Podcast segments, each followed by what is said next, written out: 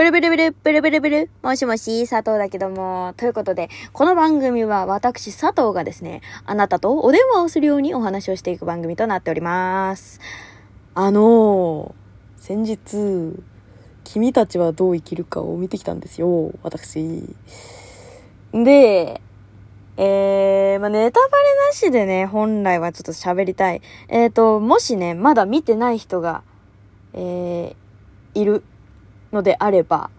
えー、今すぐに見てきてください。まあなんでかっていうと、これにはまあ二つ理由がありまして。まあ一つ、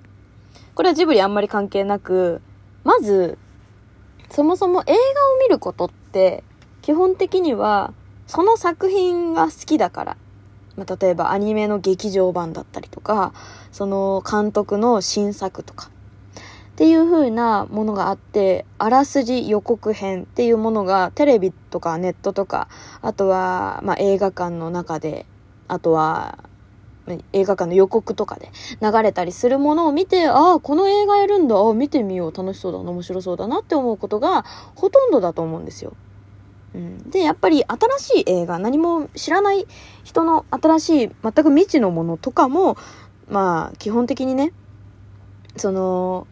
やっぱり見るじゃん。どういう映画なのかなってまず。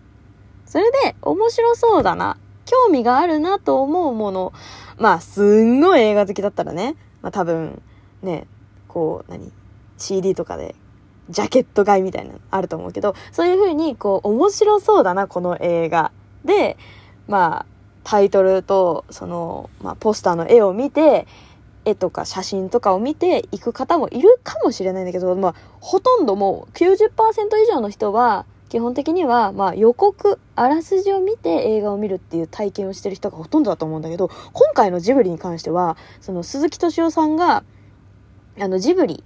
の、まあ、情報を一切公開しない。もう広告費も一切、広告っていうか、費っていうか広告を、まあ、一切打ち出さないだから予告も出さない。あらすじも教えないっていう、まあ新しい作、まあ作戦っていうかね。そう。まあ、そういうのをやったんですよ。で、そんな映画、私、まあ私はね、まだ四半世紀ぐらいしか生きてないんで、あの、まあ、ね、そんなに、ね、もう何十年と見てきたら、もしかするとそういう作品もあったのかもしれないけど、それがこんなに全国的な劇場で一気に公開されることってまずないと思ってて。で、そう、私がまずそのジブリを見た、ジブリのその君たちはどう生きるかのあの映画を見た瞬間に思ったのは、こんな体験、この人生で一回できるかできないかだなって思ったの。まあ、その体験っていうのが、その事前情報を何にも知らずに映画を見るっていう行為、体験。これはジブリ関係なく、多分ほとんどの映画が自分が気をつけていても何かしら情報が入ってきてしまうような、そういう状態になってしまうと思うんだよね。まあ、例えばだけど、その、私もね、割とすごく楽しみなアニメとか映画とかって、その、やっぱり、なるべく情報を知らないような状態。あと、ショーの内容とか、ディズニーのショーとかも好きなんだけど、そう、ディズニーのショーとかもなるべく、シャットダウンして生きてはいるけど、やっぱテレビでやったりとか、その、好きな人のリツイートとかで回ってきたりとかね。今、リツイートって言い方しないんだよね。やば。あ、今ね、ほら、ツイッターも変わったじゃん。X っていうね、なんか、ね、っていう名前が 変わったじゃん。そう。っていうのもあるからね、そう、リツイートとか言わないのがもう古い人間とか言われちゃうのかもしんないけど、リツイートって言い続けてくるよ、私は。まあね、そういうね、あの、拡散された情報とかで、やっぱ多少こう、入ってきちゃうわけよ。そう。で、入ってきちゃった、うわ、見ちゃった。あ、見ない見ない見ないでおこう。っていう風な、まあ、自分から避けていくっていうことはあるんだけど、そう、な、なんかね、そう、一切情報が公開されないって、やっぱりこう、え、それで映画を見るって、こんなにもワクワクするんだと思って。すんごいワクワクした。もう超楽しかった。で、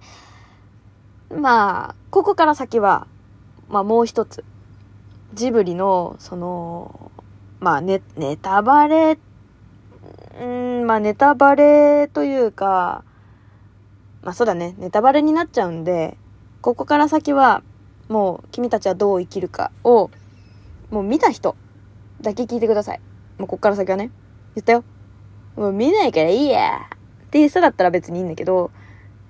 まあね、そう。とりあえず、私がね、思った感想としては、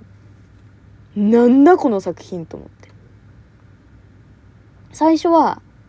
まあ、君たちはどう生きるか。みんなが思ってた通り、なんだかこう、まあ、元々の文学作品もあるし、まあ、すごく有名な作品ね、だったみたいで、私はちょっと知らなかったんですけれども、そう、まあ、知識がね、浅いんでね、私もね。そう。なんだけども、まあ、そういう文学作品の、まあ、現代としたジブリの作品。っていうことで、風立ちぬもね、割とこう、ノンフィクションのものを、まあ、ジブリで書いたっていう感じだったけど、なんかそういうような、こう、まあ、戦前、戦後、まあ、戦中、そのぐらいの時代の何かこう、ものをリアル、超リアルに、まあ、語りかけてくるようなものなのかなと。まあそれもそれで、私個人的には風立ちぬもすごい好きだったから、まあいいかなとは思ってた。でも、やっぱり、この何年か、その風立ちぬができて、公開され終わって、で、まあ、10年、10年越しの新しい新作のジブリって、宮崎駿監督の新作って言ってたけど、その10年間の間って、この映画業界、アニメの映画業界ってすごく変わったと思ってて、その、スタジオ地図さんとか、あとは、えっと、新海誠監督の、まあ、なんだっけ、君が代じゃなくて。君が代じゃねえんだよな。君が代じゃなくてさ、ほら、あるじゃん。あの、君の全然前世から僕は、君の名は君の名は。君が代。君が代じゃねえってな。まあそう、君の名はとか。あの、ああいう、こう、まあ新しい世代のっていうか、やっぱ世界的にすごく有名な、有名になるオリジナルの映画っていうものが出てきてて、で、プラス、その、鬼滅の刃もね、すごいなんかね、収入が良かったらしいじゃないですか。復興の、復興っていうかなんかね、収益が生んだな、みたいな、ね、なんか全世界で人気みたいな話をしてたから、それで、こう、まあ、ツイッターでもね、言ってたんだけど、あ、X でも言ってたんだけど、あのやっぱり、ブチギレて、どっかで宮崎駿さんブチギレて、ゴリゴリのナウシカみたいなファンタジー書いてくんねえかなっていう人がね、いて、めっちゃわかると思ったの。だから、心のどこかで、じゃファンタジー来てくんねえかなって思ってたんよね。ゴリゴリのやつ。うん。でも、私個人的には、あの、正直めちゃくちゃ好きなモチーフというか、うん。話の流れの展開だったんだけれども、なんかね、私の個人的な感想だよ。超個人的な感想。なんか宮崎駿監督を真似て、頑張ってみんなで作った作品って感じだった。最初の10分間とかは、もう、すんごい良かった。超良かった。私が個人的に好きだったのは、あの火の、火に、まあ、燃え盛ってる火の中に主人公が飛び込んで走っていくシーン。あれが、すごくこう、スタジオチーズさんの、化け物の子だったかなあれのね、火の表現が使われてるみたいだなって、エンドロール見る前に思ってたのよ。なんかすごい、それっぽく感じると思って。多分あそこはスタジオ地図さんに力を借りてやってるみたいなんだけど、まあ、あそこのシーンかどうかわかんないけどね。でも、それがスタジオ地図っぽいなって思うわけではなく、まあ、まあ思ったんだけど、思ったからこういう感想が出てくるんだけど、でも、なんていうの？うわ、パクリじゃんとはならなかったの。なんか、あ、ジブリ進化してるって思って。ジブリ進化してる。プラス、新しくなってる。プラス、もっと良くなってると思った。だから、超嬉しくて。で、やっぱり、そのジブリの私の好きなところって、すごく細かく表現をしてくれるところなのよ。だから、なんかそれもね、こう、やっぱりこう、ところどころに、なんかこう、寝る時、起きて服に着替える時とかも、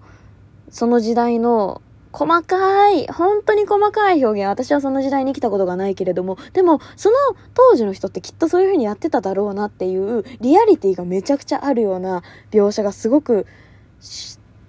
最初はあったの。でも、なんか後々につれて何かこう、大人の汚い思想みたいなのを感じるような気がしていて、とっても。うん。なんか、途中で出てくる、なんかこう、小玉みたいな、なんかね、ふわふわの生物がいるんよね。そう。まあきっとなんかこう、うん、メタファーとして何かモチーフがあるのは感じたんだけど、みんなも多分感じてはいると思うんだけど、それなんだろうけども、なんか、グッズ化しやすいなと思ったの、最初に。わかる？あ、これ、ジブリランドで売れるなと思って。あと、ジブリ飯。あれもすごく多くて。って言ってたらもう11分をとっくの通り過ぎてしまってるので、この辺で終わりにしとかないと思うと、ボンボコボンボコやってるね、あの、また、お、お前また、また、また次の、なんかさよならとか言わねえのかやっていう風になっちゃうので、えー、また、えー、後半は次回話したいと思います。ということで次回も聞いてくれたら嬉しいわ。次はネタバレを思いっきりやってくぜ。じゃあねバイバイ。